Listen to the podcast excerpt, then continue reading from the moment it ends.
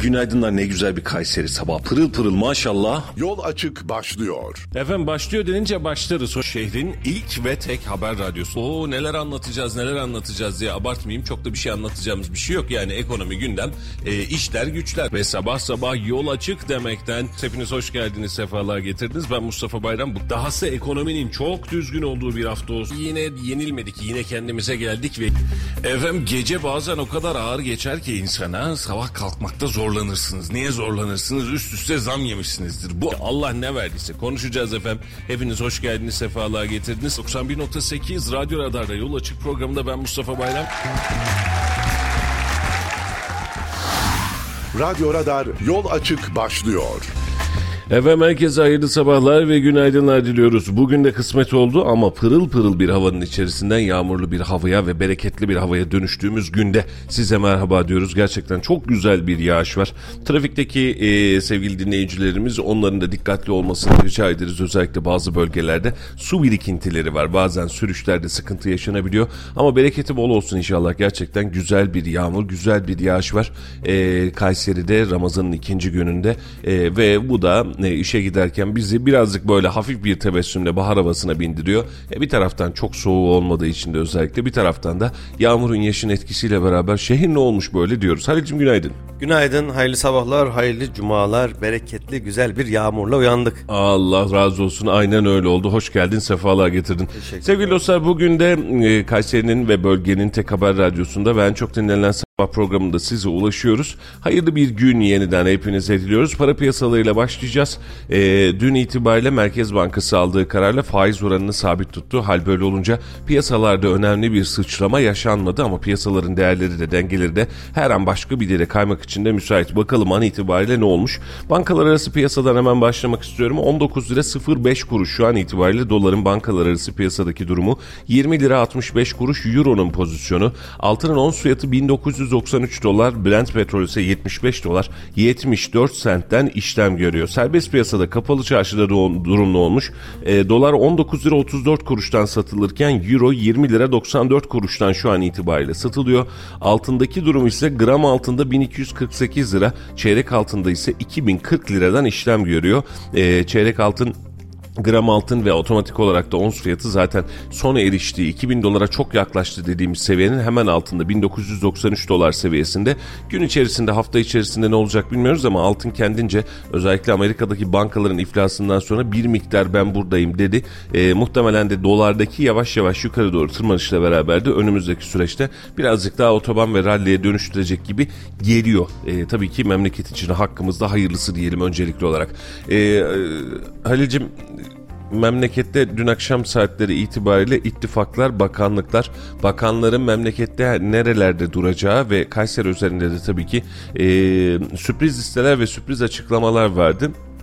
Dün kısmen konuşmuştuk üzerine çok fazla değinemedik biliyorsun. Ee, Sayın Taner Yıldız'ın ben aday olmayacağım demesi, Sayın Elitaş'ın Ankara'dan e, adaylığını e, göstermiş olması, başvurmuş olması ve beraberinde dün akşam saatlerinde iftardan hemen önce ÖSSEK'inin aday olmak istemiyorum, hayır işlerine kendimi ayıracağım. E, bu da bu seçim aday olmayacağım, yerel seçimlere kadar görevimde yani genel başkan yardımcılığında duracağım. Daha sonrasında da hayatıma bakacağım demesiyle beraber de aslında Kayseri'deki listelerde de durum ne olacak havası çok fazla öne çıktı çıktı. Hulusi Akar'la alakalı da ÖSS'ki yakışır, iyi bir abi olur, önemli işler yapar dedi. E, ama e, listenin başında olup olmayacağıyla alakalı da net bilgiler vermedi. Evet. Hayırlısı olsun inşallah. Onlara Mikrofonu yüz Hemen duyamıyoruz. şöyle. Lütfen. Hayırlısı olsun inşallah diyelim. E, e, birazcık da kenara çekilmenin zamanı gelenlere ya da EYT'li olanlara nasıl EYT'li diyoruz. Milletvekillerinde de EYT'li benzeri bir durumla. E artık yerlerinde gençleri bırakmalarının zamanı gelmedi mi Mustafa? EYT günleri tutmuyor mu? EYT'li dedin öyle bir yere girdin ki işi. Yaştan, yaştan dolayı EYT'li oluyor onlarda. Çünkü o zaman olunca yaş haddinden dolayı 3600 mü, 3000 mi, 3600 gibi bazı kanunlar var. Sadece mesele e, prim gün sayısı değil. E artık e, sadece ÖSSK ya da Elitaş ya da Taner Yıldız değil.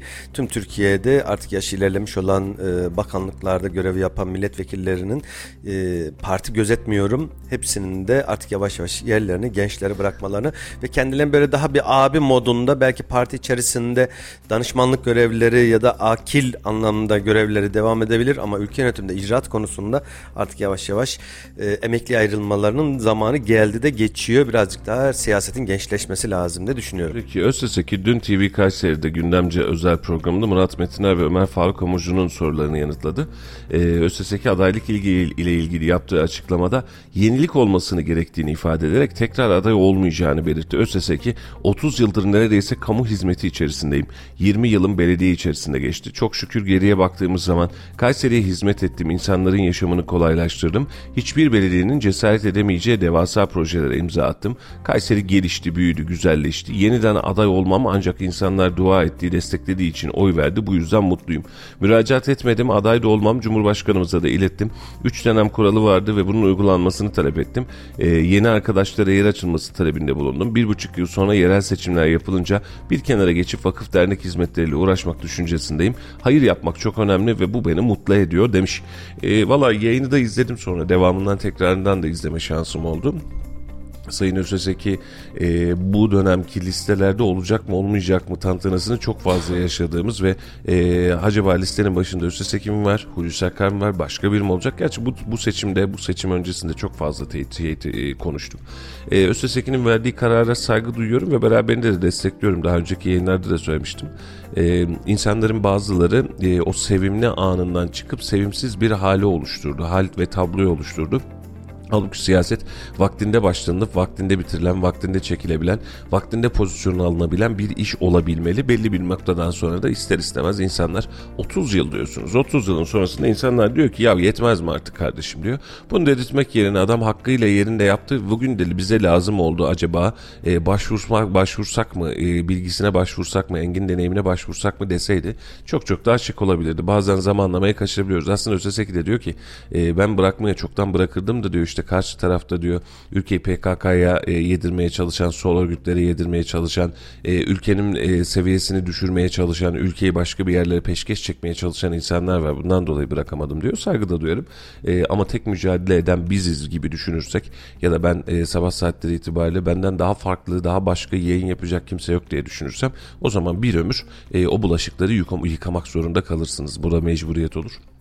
Östeseki'nin özellikle şehrin son 20 yılı içerisinde e, çok önemli hizmetleri ve icraatları vardır. Önemli projeleri de var ve bu projeleri yaparken e, çok güzel intibalar bırakırken beraberinde çok kötü intibalar bıraktığı yerler de var. Bunların hepsi ayrı bir konu. E, ama bunu her daim söylüyorum. Dün hatta Kazım Yücel'le yapmış olduğumuz yayında da e, bir muhalefetin yanında da bir muhalefetin içerisinde de ben aynı e, enerjiyi görüyorum. Yapılan hizmetlerden dolayı taş üstüne taş konmaktan dolayı teşekkür etmeyi bilmek lazım. Ama kıvamında bırakırsanız. işte ama o kıvamını birazcık kaçırırsanız vatandaşın tepkisi yeter artıklarla baş başa kalıyorsunuz. Mesela sen çok severdin e, Sayın Melik Gökçek yıllarca belediye başkanlığı yaptı. E, bitirdi, bitirmek zorunda kaldı görevden alınarak. Bir önceki dönemde bırakabilirdi. Yerine başka bir genci bırakabilirdi. Birisi Ankara Büyükşehir Belediyesi'nde parlayabilirdi. Bak ne güzel işler yapıyor denilebilirdi. E, ve beraberinde de seçime geldiğinde Mansur Yavaş mı e, yoksa Mehmet Özeseki mi demek yerine orada AK Parti'nin kendi içerisinde yetiştirdiği ya da belediye başkanının yetiştirdiği bir başka şahısla işi bitirebilirdiniz. Bu bir ihtimaldi. Yapıldı mı? Yapılamadı. Şimdi bakıyorsun mesela Sayın Bülent Arınç'ın da Sayın Mem e, Melik Gökçe'nin de açıklamalarından insanlar artık böyle yeter diyor ya. Yeter. Yani bir yerde dur. Yani sonra bir bakıyorsun şirazesini kaçırıyorsun. Neydi şu Ebu Bakar mıydı? Ee, onu ordunun komutanı zannediyorsun. Yer altından jelibon çıkartıyorsun. E birileri de seni düşürüyor.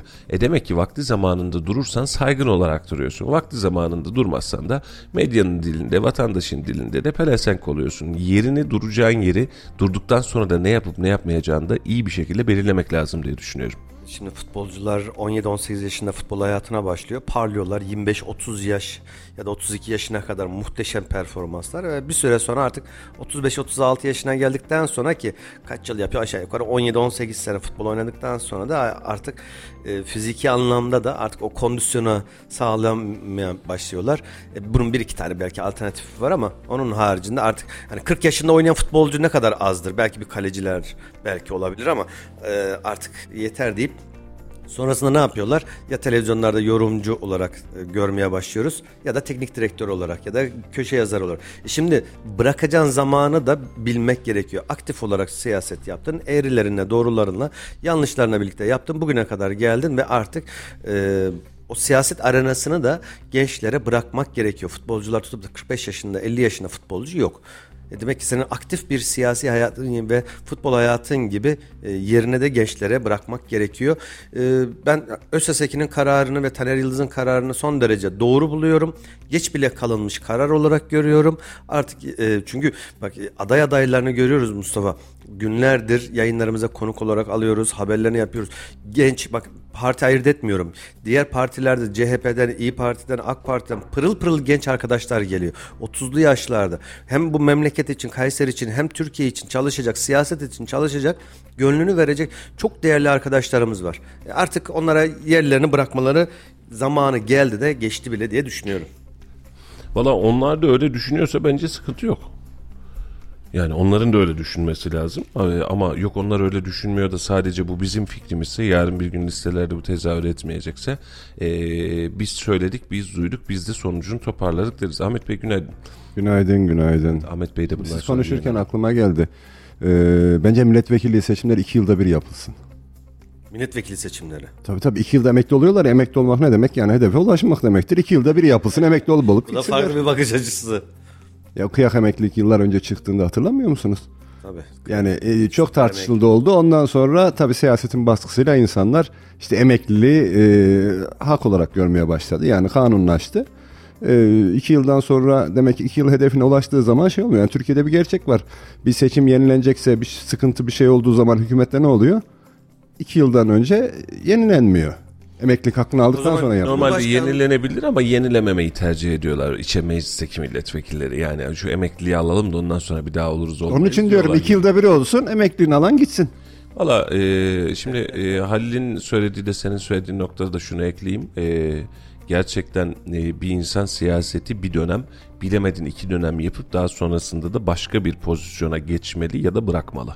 E, bunu işini çok iyi yapan, çok kötü yapan, hiç yapmayan, e, severek yapan, kendini genç hisseden için de aynı şekilde söylerim. Yani şimdi şöyle düşün, e, hani meşhur bir hikaye var ya efendim buna ne isim koydunuz diyor. Henüz isim koymadık bir kahramanlık yapmasını bekliyoruz diyor.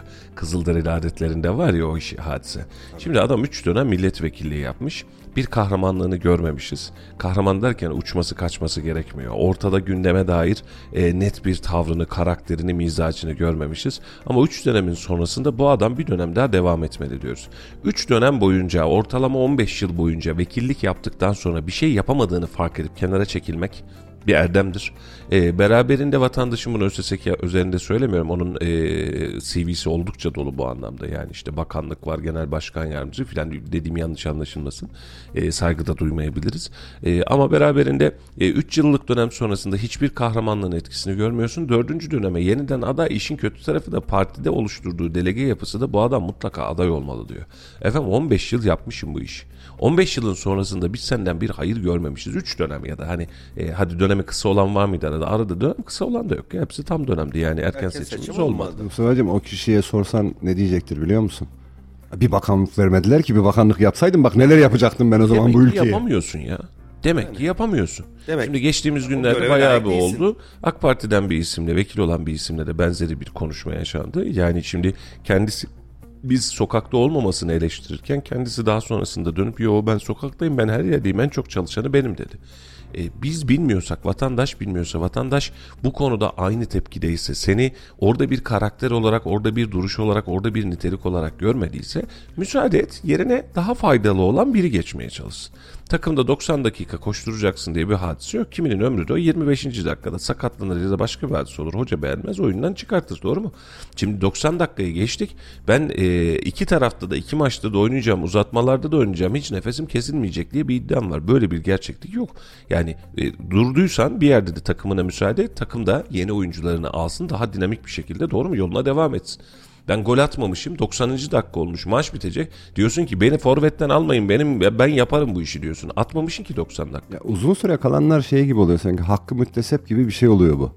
Hani bu bizim hakkımız. Biz artık buranın kadroluyuz Evet. gibi bir algı oluşuyor. Yani ben kendi şahsım adına ben öyle görüyorum. Yani kendilerini öyle gördüklerini zannediyorum en azından. Şimdi koltuk herhalde çok sıcak. Kimse de buradan kalkmak istemiyor. Bir de şunu e, da görmek lazım Ahmet Bey.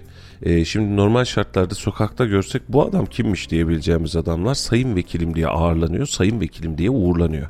Protokolde en ön sırada yer alıyor. Hastaneye gitti, hastaneye gitti. Nereye giderse gitsin sayın vekilimiz geliyor deniliyor. E, Türkiye Büyük Millet Meclisi'nde ben buradayım diyorsun. Buradaki çalışmalarda ben buradayım diyorsun. E, şimdi şöyle düşünüyorum. Emekli olan ya da emekli olmak zorunda kalan. Şimdi ikisi birbirinden farklı. Biri kabulleniş var, bir tanesinde de zorakilik var.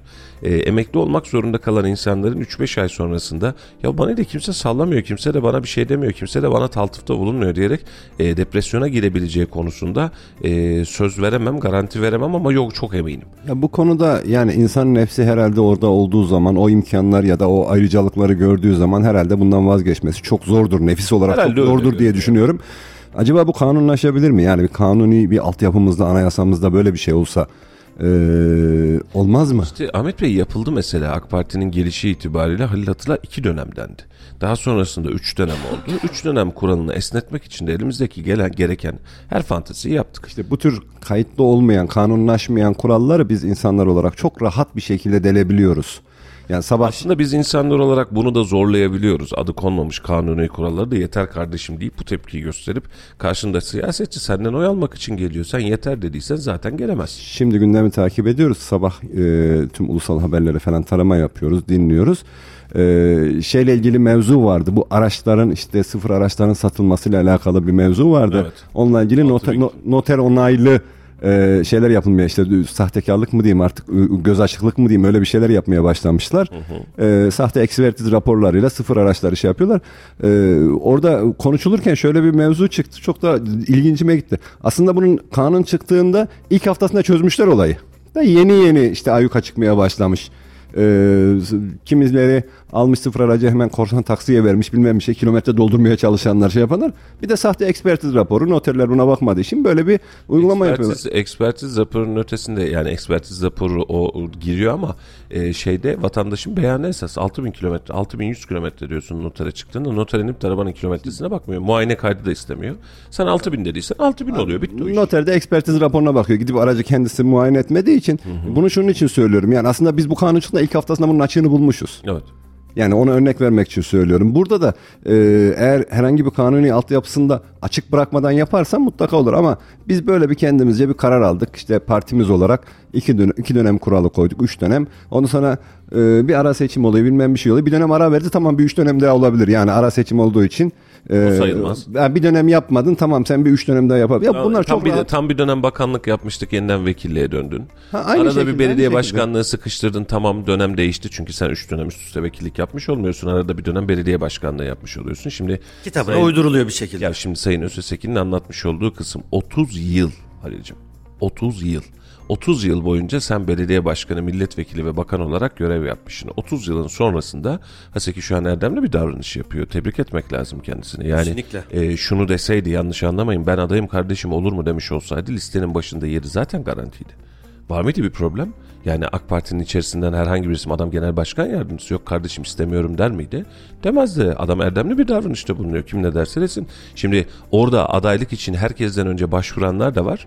Ee, yıllanmışlar, yıllanmış şaraplar. Bir de bera- beraberinde de başvurusunu yapmayan bir insan da var. Ve bugün itibariyle açıkladığında ben düşünmüyorum zaten. Hani olmayacağım diyor. Ya, tamam ben- bak bu da bir erdem meselesi. Ya bunlar söylemler. Ben 9 Nisan'a bakarım. Ee, aynı korkuyu ben de yaşıyorum açıkçası. Ama 30 yıl geçmiş, 30 yıl boyunca bu memlekette siyaset yapmışsın. Ee, 30 yılın üzerine bir 5 yıl daha eklesem mi, üzerine bir belediye başkanlığı daha eklesem mi, Aseki üzerinde söylemiyorum ama bunlar ihtimaller dahilinde varsa e, bunlar gerçekten ürkütücü. İnsanlar duracağı yeri, durması gerektiği yeri bilmek zorunda diye düşünüyorum. E, tabii ki yani erken başladım ben siyasete kardeşim, tabii ki yaparım diyebilirsin ama e, kaç yaşına kadar daha yapmayı planlıyorsun? Kaç yaşına kadar daha kanalları, önleri kapatmayı planlıyorsun? Ve ben açık bir eleştiride bulunuyum ki Halil sen yakinen takip ettin, Ahmet Bey de bilir. AK Parti'nin kuruluş felsefesinde, AK Parti'nin yola çıkış felsefesinde gençlik vardı. Bugün itibariyle AK Parti'yi yaşlı olmakla suçluyoruz. Çünkü partinin kuruluşu itibariyle partide olan insanların birçoğu ölenler haricinde, kendi istekleriyle ayrılanlar haricinde, FETÖ bağlantısı olup da kendileri kaçanlar haricinde hepsi yerinde duruyor. Var mı değişen bir tablo? Yok. Ya bu sadece Yani şöyle- o parti için değil, bütün partiler için ben aynı şeyin olduğunu düşünüyorum.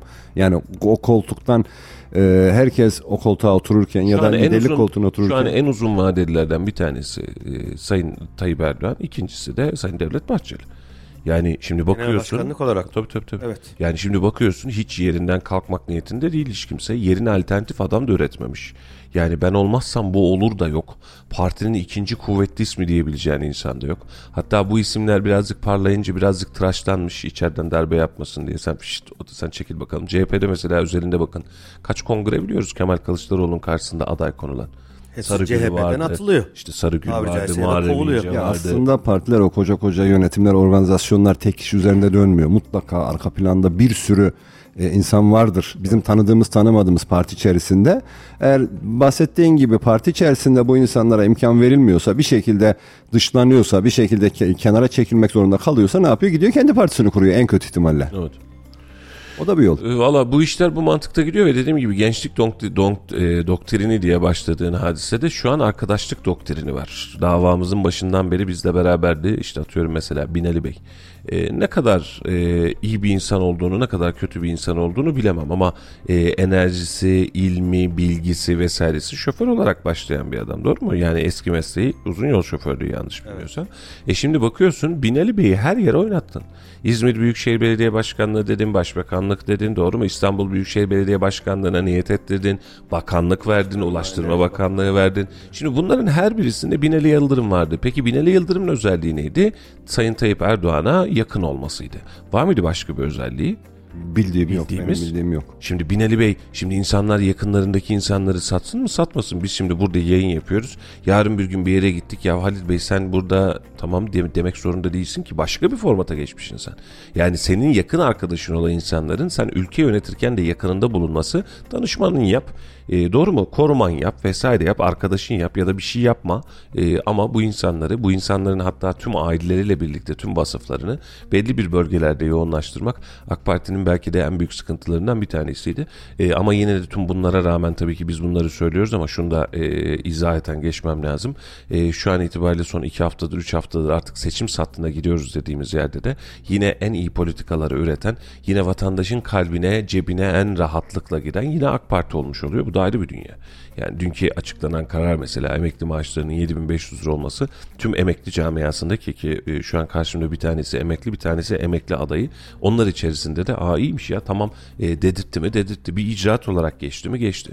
Sen buna seçim rüşveti de başka bir şey de yaptı mı yaptı adam. Bu mevcut emeklilerin haricinde henüz EYT'lilerin başvurularında çok ilginç bir durum yaşanmış oldu. E, Nedir bu? Ee, EYT başvuruları biliyorsunuz bu ay başladı. Ee, Nisan ayı itibariyle ilk maaşlarını alacaklar. Henüz daha maaşlarını almadan zam aldılar. Onlar için sevindirici bir haber. Evet maaştan önce geldi zam. Şimdi e, ama doğru. bu da şey beklentisini oluşturdu. İşte bu bayram ikramiyelerinin artışının bir beklentisini oluşturdu. Bayram ikramiyeleri işte 1000-1100 bandında şu anda yani ilk 1000 lira olarak çıktı. Çıktığı zaman asgari ücretin yarısına yakın bir e, rakamdı. Şu anda e, asgari ücretin neredeyse e, 6'da biri 7'de biri gibi bir rakama düştü. Bununla ilgili de işte 5000 lira mı olsun 5500 lira mı olsun hani bu konuşuluyor ama tabii bunun açıklama yapmadan olup olmayacağını bilmiyoruz. E, Valla e, hepsi paraya bakıyor. Para da e, vatandaşa, vatandaş da e, paranın gözünün içerisine bakıyor. Bakalım sonucu ne olacak ama e, hükümetin dün e, bir televizyon kanalında da işte eve gitmemiz de geç oldu. E, yapılan konuşma Rezan Hep Özdemir'de herhalde e, onun bir açıklaması var. İlginçti mesela. Diyor ki e, normalde diyor Millet İttifakı'nın bu 250 sayfalık meşhur proje dosyası var ya bunun içerisinde Afet Bakanlığı var. Diyor ki depremden önce yapılmış bu dosya diyor. Afet Bakanlığı diye bir bakanlık var. Ekonomik tedbirler var diyor ve Millet İttifakı'nın bunu anlatamadığını düşünüyorum diyor. Ben düşünmenin bir adım ötesine geçeceğim. Millet İttifakı şu an itibariyle kendi iç kaygısını üzerinden atabilmiş durumda değil Ee, ve alana çıkıp da biz bunları yapacağız diyebilecek durumda değil. Mesela Merkez Bankası Başkanı'nın bağımsız olmasını söylemek gibi orada ba- ba- farklı farklı niteliklerden bahsedildi. Şimdi hangisini duyduk? Kaç tanesini duyduk? Dahasını söyleyeyim adaylarda da yok bugünden bilmiyor çünkü. Şu ana kadar hani alıştığımız yaptığımız işte seçim vaatleri, seçimde şunu yapacağız, bunu yapacağız. Daha henüz o konuya gelmedi. Partiler kendi içerisinde kim aday olacak? Aday adaylar arasındaki e, o mücadeleyi artık kran kırana bir mücadele var şu anda görüyoruz. Partilerin Evet. kendi işlerinde bile işte aday adayları biri birini tanımıyorum diyor, biri birisini tanıyorum diyor.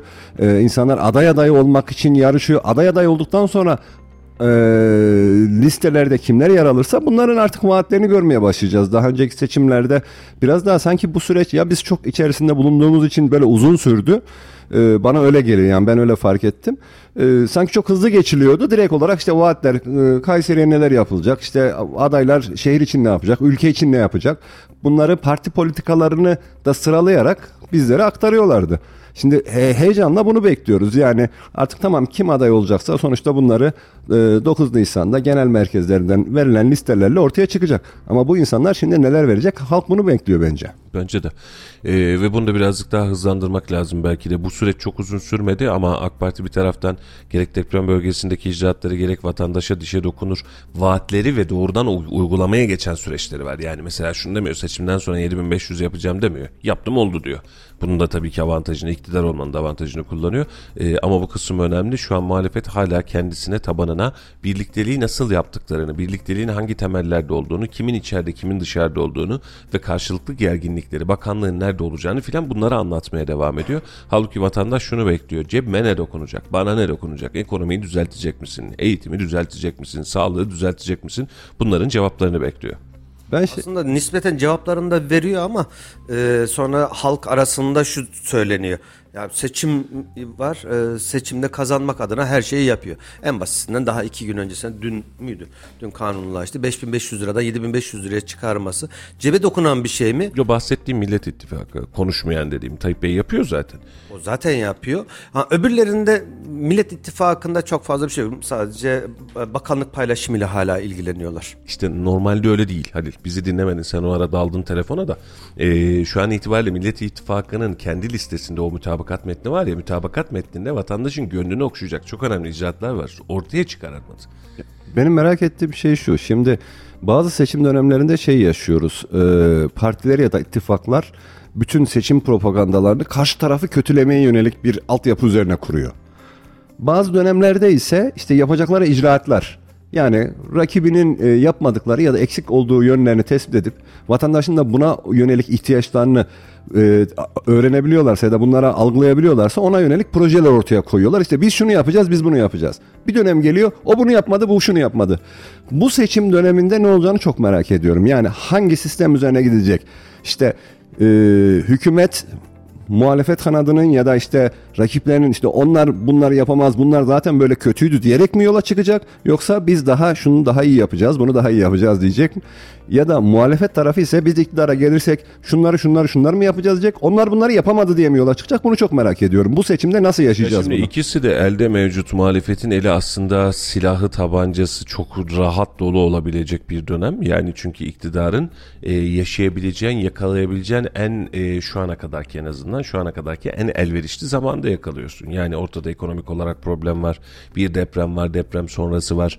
E, beraberinde yıllanmışlıklar var, yaşanmışlıklar var. Geçmiş pandemi vaatler dönemi var, pandemide Bunlar- yaşananlar var. Bunlar şimdi 5 yıl öncesinde hükümet var. nelerden bahsetti? 5 yıl öncesinde nelerden bahsetti? 5 yıl sonrasında neler oldu? Sadece bunu ele almak bile başlı başına o arkadaş dedirtir. E, bunu diyen var mı? Şu ana kadar şu an itibariyle bunu diyen yok. Problem de zaten burada başlıyor. Yani muhalefet muhalefetliğini seçim için yapmıyor. Bak şimdi geçen gün bunu okumuş muyduk şey e, Halil çok hatırlamıyorum. E, 2023 hedefleri milli irade milli güç diye çıkan e, 2023 hedefleri vardı AK Parti'nin. Evet. Mesela bunu derlemişler. Ee, neler söylemiş? Dünya ekonomiler arasında ilk ona gireceğiz demişiz. Giremedik. Giremedik. O gün bu açıklanırken e, 2011'de Türkiye 17.ymiş, 2023'te 21.ymişiz. Enflasyon tek haneli olacak. Olmadı. İşsizlik oranı %5'in altına inecek. Olmadı. %10'un üzerine Ee, gayri safi yurt içi hasılada hedef 2 trilyon dolar denmiş. 1 trilyon dolar civarı. Olmadı. 806 milyar dolar. Ee, ihracat 500 Buradan milyar doları görecek demişiz. 231 milyar dolarda kalmışız. İstihdam %50'nin üzerine çıkacak demişiz. Çıkamamış. Ee, turist sayısı 50 milyonu geçecek demiş. Geçememişiz. Turizm geliri için hedef 50 milyar dolar denmiş. Bulamamışız 17 milyarda kalmışız. Otoyol uzunluğu 7500 kilometreye çıkartılacak ki AK Parti'nin önemli icatları da hani otoyolundan hep bahsederiz. 7500 kilometreye çıkartılacak demişiz. Ee, şu an itibariyle toplam otoyol uzunluğu 3500 kilometre. Bölünmüş yol hedefi 36.500 kilometre olacak demişiz. Şu an itibariyle 27.000 kilometre. Demir yolu ağı iki katına çıkacak demişiz. Ee, çıkamamışız. Olmamış yani. Ee, neymiş? Ee, Gerçekleşen var mı? Ben bir onu duyuyorum. Yok şu an bu gerçekleştirmeyenleri, gerçekleşemeyenleri derlemişler. Yani ne vaat ettik ve neler olmadı. Hani olan yok mudur? Tabii ki var. Mesela e, ne dedik? E, milli uçağımız göklerde dedik. Göklere çıkmadı ama pistlere çıktı. Misal olarak veriyorum. Yerli otomobilimiz çıkacak dedik. Evet satışa sunuldu. Yani bunlar şimdi e, yiğidi öldür hakkını yeme. Gerçekleştirmeyenler bunlar yapamadıklarımız. Bir taraftan da yaptıklarımız var. E, tabii ki e, bir tarafta bu veriyi derlerken ta, her birini tek tek geçmemiş. Yapılmayanlar üzerinden gitmiş. Biraz muhalefet kanadının hazırladığı bir liste gibi geldi Aslında bana. bir haber sitesinin ama e, işte tarafta buradan belli oluyor herhalde. E, be- bekliyoruz yoksulluk oranı %10'un altına inecek denmiş. Olmamış. Dışı istihdam %15'in altına inecek denmiş. E, inmemiş hala %28.7. Doktor sayısı 200 binin üzerine çıkartılacak demiş. 144 binde kalmışız. E, İstanbul'un Dünya Finans Merkezi'nde e, sıralamasından bahsetmişiz, iddiaya koymuşuz. O yıl 62. sıradaymışız, şu an 64'teymişiz. Yerli uydudan bahsetmişiz, yapamamışız. Yerli uçak mesela henüz üretilmedi diyor ama yol alındı en azından. 2023 için en önemli bir numaralı projemiz yeni asaya denmiş, anayasa denmiş. Anayasa ile alakalı da herhangi bir çalışma yapılmamış. Misal. Şimdi bunlar 2023 hedefleri 2011 yılında. Şimdi Kızıl Elma gibi ulaşılmak istenen bir hedeften bahsediyoruz. Evet yapabildikleri kadar yapamadıkları da var ulaşamadıkları var. Ama bir taraftan 2011'de yazılanlardan sonra 2011'de biz bir Van depremi yaşadık. 2012-2013 yıllarında gezi olaylarını yaşadık ve bunların parasal yükü Türkiye her biri 100 milyar doların üzerinde olan ki şu an 11 tane ili Van depreminin e, ekonomik yükü 100 milyar dolar mıydı? Hayır başka bir şeyden bahsediyorum. Gezi olaylarından bahsediyorum. 100 milyar doların üzerinde diye. Arkasından şu an itibariyle 11 ilimizi vuran büyük depremde toplamda maliyetimiz 100 milyar dolar gibi bir rakam açıklanıyor. Giden kayıpların tabii ki hiçbir şekilde hesabı dahi yapılamaz. Parasal bir karşılığı dahi yok. O ayrı mesele ama ekonomik anlamda böyle. Biz bir gezi olaylarında bunu yaşadık. Arkasından yetmedi. 2016 yılında darbe girişimi bu memleketten çok şeyler götürdü. Arkasından 2018'de Rahip Brunson olayları sonrasında ekonomiyle alakalı doların, euronun 3 liradan 7 lira çıkması. Arkasından 2020 sadece Türkiye özelinde değil 2020'nin başından itibaren 3 yıla yakın bir süre 2-2,5 sene süren dünya genelinde yaşanan pandemi süreci ve sonrasında da bugün itibariyle geldiğimiz yerde. Şimdi Şey bir şeyler yapılmaya çalışılıyor. Arada Bir şey eksik. Elazığ ve İzmir depremleri de bir var. şey eksik bıraktın. Şimdi eee bura önemli. Buranın altını özellikle çizmek istiyorum. Bak çok güzel saydın. Gerçekten bu badirelerin hepsini Türkiye yaşadı. Kötü badirelerdi. Şimdi biz mesela vaatlerden bahsediyoruz. Mesela yerli otomobilden, yerli uçaktan ve bunların pozitifliğinden de bahsetmeyi ihmal etmiyoruz. Mesela şimdi bu sıkıntılar nedeniyle ekonomik olarak biz istediğimizi yapamadık derken 2021'in Kasım ayında faiz sebep enflasyon sonuç patlağını saymadı mesela. Burada Rahip Bronson, Bronson krizinde 3 lira olan doları 7 lira yaptık. Doğru mu? 6 lira yaptık. 5-7 liraya kadar çıktı. Sonra 5-6 liraya kadar yeniden düşmüştü.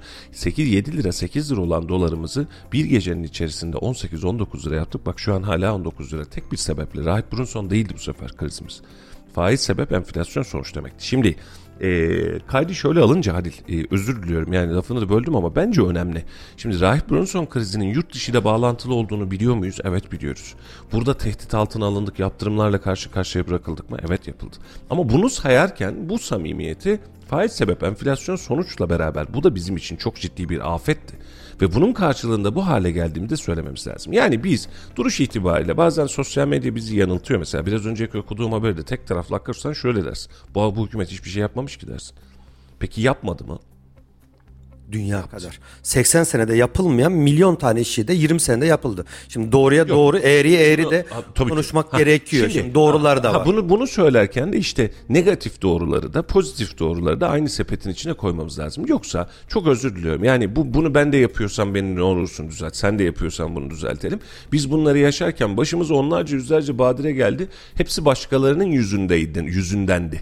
Yani bu tablo bu. Gezi olayları da işte dışarıdan karıştılar. Bronson krizi dışarıdan oradan kalıştırdılar şu oldu bu oldu değil ya. Biz kendi yaptığımız yanlışlıkların da ceremesini çekiyoruz. Hani bunu da sepete koyalım. Ha ondan sonra diyelim ki ben mesela e, dün bir arkadaşla hatta Salihlerle işte e, Memduh Başkan'ın e, ablasının cenazesi için Develi'ye gittik. Hem başsağlığına ettik hem haberimizi yaptık. Şimdi ona da söyledim. 20 yılı geçmiş bir hükümet her türlü eleştiriyi alır. Niye alır? Alır. Çünkü uzun bir süre. Yaşanmışlık var ya. Uzun bir süre. Anladın mı? Doğrular kadar yanlışlar da var. Doğrular da evrildi bir de. Tabii. Bak doğrular da evrildi. Sen o gün itibariyle şunu kesinlikle yapmam dediğin hadiseyi bugün yapıyorsun ve bunu normalleştiriyorsun. Bunlar da evrildi. Bunun için 20 yıl bir hükümet için biraz önce nasıl söylüyoruz adaylar için vesaire için hükümet için de çok uzun bir süreç. Hani burada eğrisini doğrusunu ha şu dakika itibariyle vatandaşın idrak edeceği nokta şu. Ya bunlar artık gitmeli mi? Ya da, ya da bunlar dursun yok ya daha bir 5 yıl daha biz bunları kullanırız mı yani bunun evrimi ama e, notumu parantezin altına özellikle çiziyorum hani e, tüm bu pozisyonlar ülkenin yaşadığı durumun tek sebebi sadece tek başına yüzde yüz dışarıymış gibi görmemek lazım. İki tüm şartlara rağmen burası Türkiye buradaki yönetilen bizim üzerimizde düşen operasyonlar sadece bugün değil bundan 50 yıl öncesinde de yapılıyordu. E, Türkiye'yi değerlendirirken vaat ederken süreci yaparken bunları göze alarak yönetmeye gireceksin. Her şey güllük gülistanlık olacak. Yani düşünsene Milli Eğitim Bakanı'nın söylediği hadise var yani öğrenciler meşhur olmasa çok güzel diye. Dün bir üniversite rektörümüz de e, o da latifesini yapıyor. Diyor ki demişler diye diyor tam bizimki de öyle işin 50, %50'si öğrencilermiş diyor. Öğrenciler uzaktan yapıyor şimdi diyor.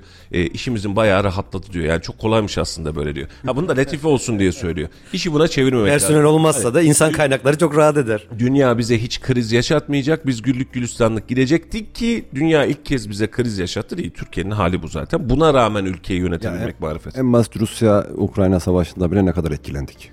Ve doğru yerde durduk bak mesela dış politikada da Ona bunu rağmen. takdir ediyoruz. Çok da doğru bir yani dünyadaki en doğru yerlerden birinde Kesinlikle durduk çok yani. doğru bir davranıştı. Daha ilk e, kriz çıktığı zaman Türkiye'nin tarafsızlığını koruması hem Rusya'nın yanında hem Ukrayna'nın hem NATO'nun hem Avrupa'nın yanında olması ve dengeyi sağlaması gerekir dedik ve nitekim de yani oradaki esir değişimlerinde bile e, esir değişimleri Türkiye'de yapıldı. Bak ajanlar falan vardı.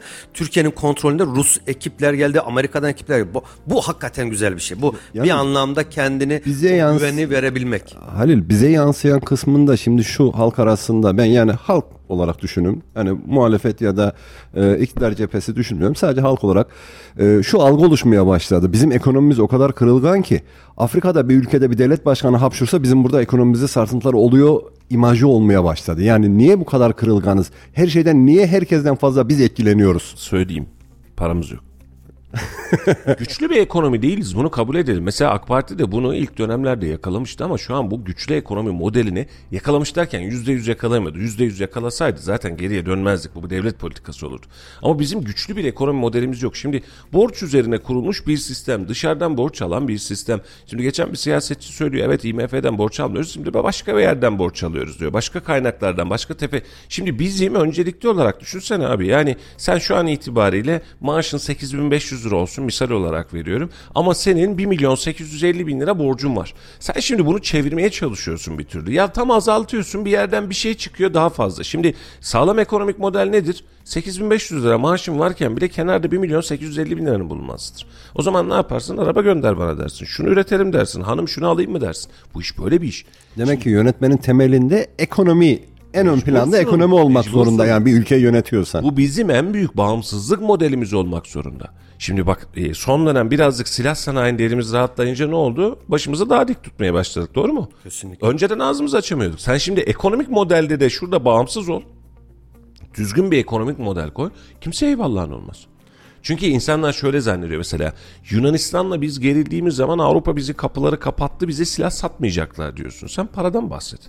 Adam Ege'nin öbür tarafından dolanıyor Bulgaristan'ın üzerinden sana getiriyor doğru mu? Gürcistan'ın üzerinden getiriyor. Dünya böyle bir pazar değil. Dünya sadece ülkelerin tekerinde bir pazar değil. Ya mesela alüminyum vermiyorum diyor sana. Misal veriyorum örnek veriyorum. Çip vermiyorum sana diyor. O vermiyor bir dolara. Sen götürüyorsun bir buçuk dolara yan kapıdan alıyorsun.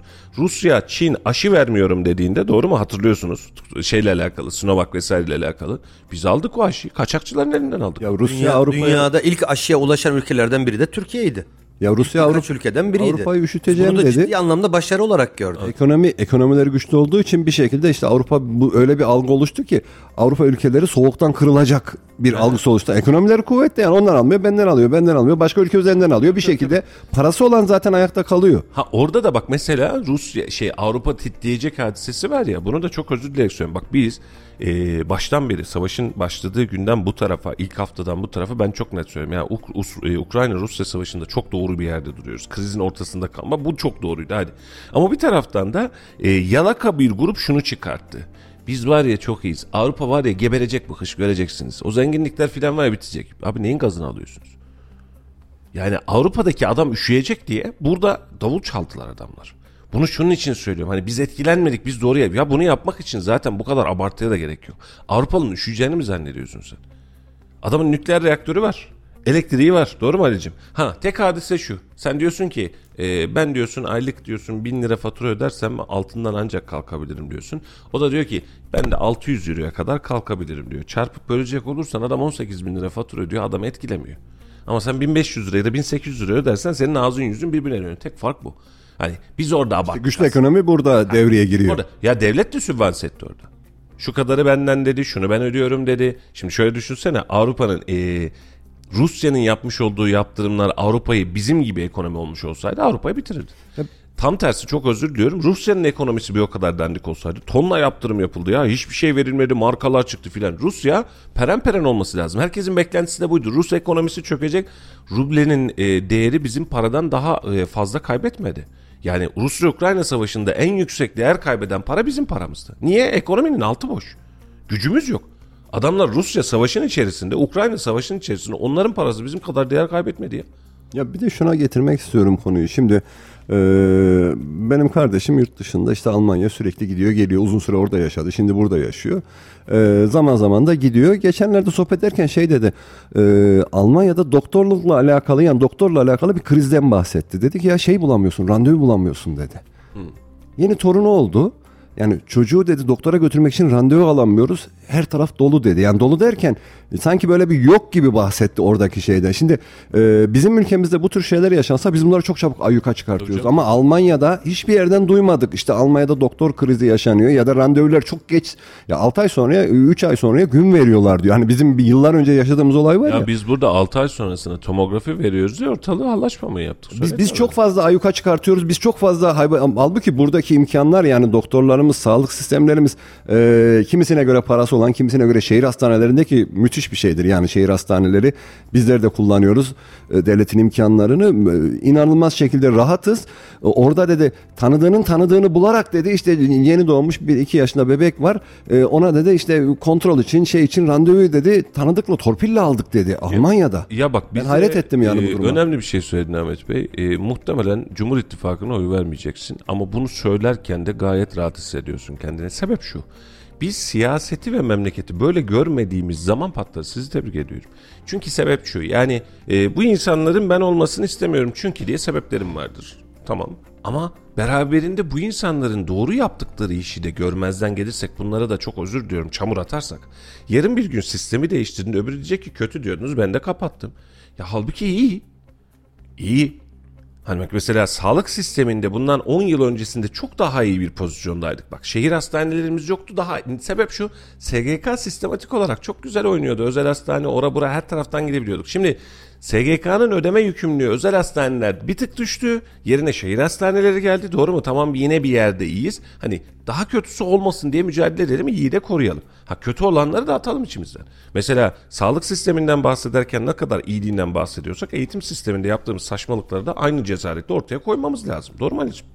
Eğitim sistemi e, AK Parti'nin herhalde en kötü icraatları sıralaması yaparsak herhalde ilk üçte yer alır eğitim sistemi. 20 yılda 4 defa değişti mi? Sınav sistemi değişti, Kaç dört? üniversiteler Her şey değişti. Kaç bakan eğitim değişti, müfredat değişti, bir sürü bakanlar değişti. Herhalde s- sınıfta kaldığı noktalardan bir tanesi de oydu.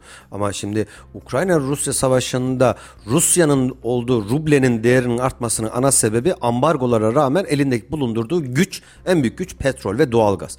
Dünyanın yarısını besleyen e, Rus bloku ülkelerden. Ama ne yaptı? Sen Avrupa e, ambargo uyguladı. Çin üzerinden, Hindistan üzerinden ve hatta ve hatta Türkiye üzerinden yine satışlarını yaptı. Herhangi bir şekilde e, kısıtlamaya gitmedi. Sonra ne dedi? Sen dedi benden satın alma yapacaksan ruble üzerinden yapacaksın. Ben doları euroyu tanımam dedi. Şimdi sen ticaretini kendi para biriminden yapmaya başladığın anda paranın değeri artar. Bazen paranın değerinin fazla artması iyi bir şey değildir. Bilinçli bir şekilde düşürmek demek ticareti canlandırmak demek yıllarca Amerika Trump döneminde de uluslararası mahkemeleri taşımaya kalktı. Niye? Çin dedi bilerek parasının değerini düşürüyor.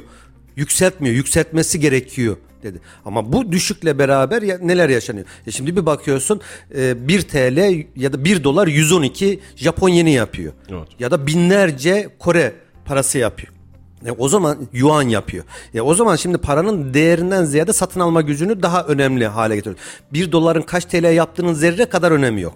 Önemli olan senin paranla neler alabildiğin. Şimdi dünkü yayında da söyledik. 5 yıl önce atıyorum 15 maaşla 20 maaşla ortalama bir memur için araba alırken aynı memur aynı maaşıyla aynı arabayı bu sefer 100 ay çalışmak zorunda kalıyor. İşte buradaki sistem farklı ama Şimdi kalkıp da bu kadar hengamenin içerisinde büyümenin önüne geçilmiş ya da bir şekilde senin hedeflerine ulaşmanın önünde bazı takoslar meydana gelmiş. Evet sen hükümetsin her şeyi üzerine alman gerekiyor. Ama diğer taraftan da bunları da göz ardı etmemek gerekiyor. Ha şimdi son yaşadığımız son bir buçuk senede yaşadığımız dolardaki kur dış kaynaklı değil tamamen iç kaynaklı Tamamen tamamen, devlet stratejisi olarak bilinçli bir şekilde euroyu yükseltmek Türk parasının değerini düşürmekti. Ben bunu daha hatırlayın 2021'in başındayken aylar öncesinden söylediğimde kimse bana inanmıyordu. Bakın dedim daha 7-8 liralardayken dolar 15 liraları geçecek dediğimde birkaç ay Ben bu dediğimde konuda seninle hem fikir değilim. Ali. şimdi bak Niyesini ben bunu söyleyeyim. destekliyorum anlamında söylemiyorum. Hayır hayır. Bilinçli yapıldığını, Bilinçli yapıldığını ben de söylüyorum. bu konuda sende hem fikir değilim. Bilinçli yaptıysan 18 liraya gelen dolara 11 liraya düşürüp daha sonra yeniden 19 liraya çıkartma pozisyonuna şimdi bilinçli yazdıysan ne dersin? Hedefin ne kardeşim? 15 lira. Biz 12 liradan, 13 liradan, 14 liradan 15 milyar milyarlarca dolar yaktık Merkez Bankası rezervinden.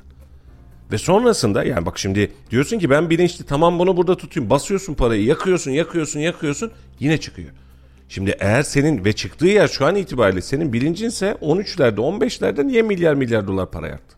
Heh, o zamanki hedef neydi? Bak o zaman yine hatırla bir buçuk sene önce konuştuğumuzda hedef ve amaç 15 TL'ler seviyesine getirmekti. Kontrolden çıktığı anda 18 liralara dayandığı anda müdahaleler geldi.